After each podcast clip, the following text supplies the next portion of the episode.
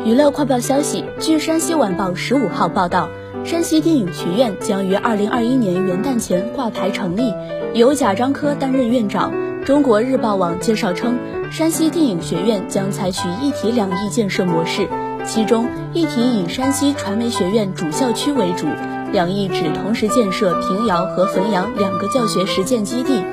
前者将依托平遥国际电影展现有场地与天路湖，形成集影视拍摄、教育、旅游等功能于一体的教学实践基地；后者将在汾阳贾家庄建成可容纳五百到八百人的独立书院制校区。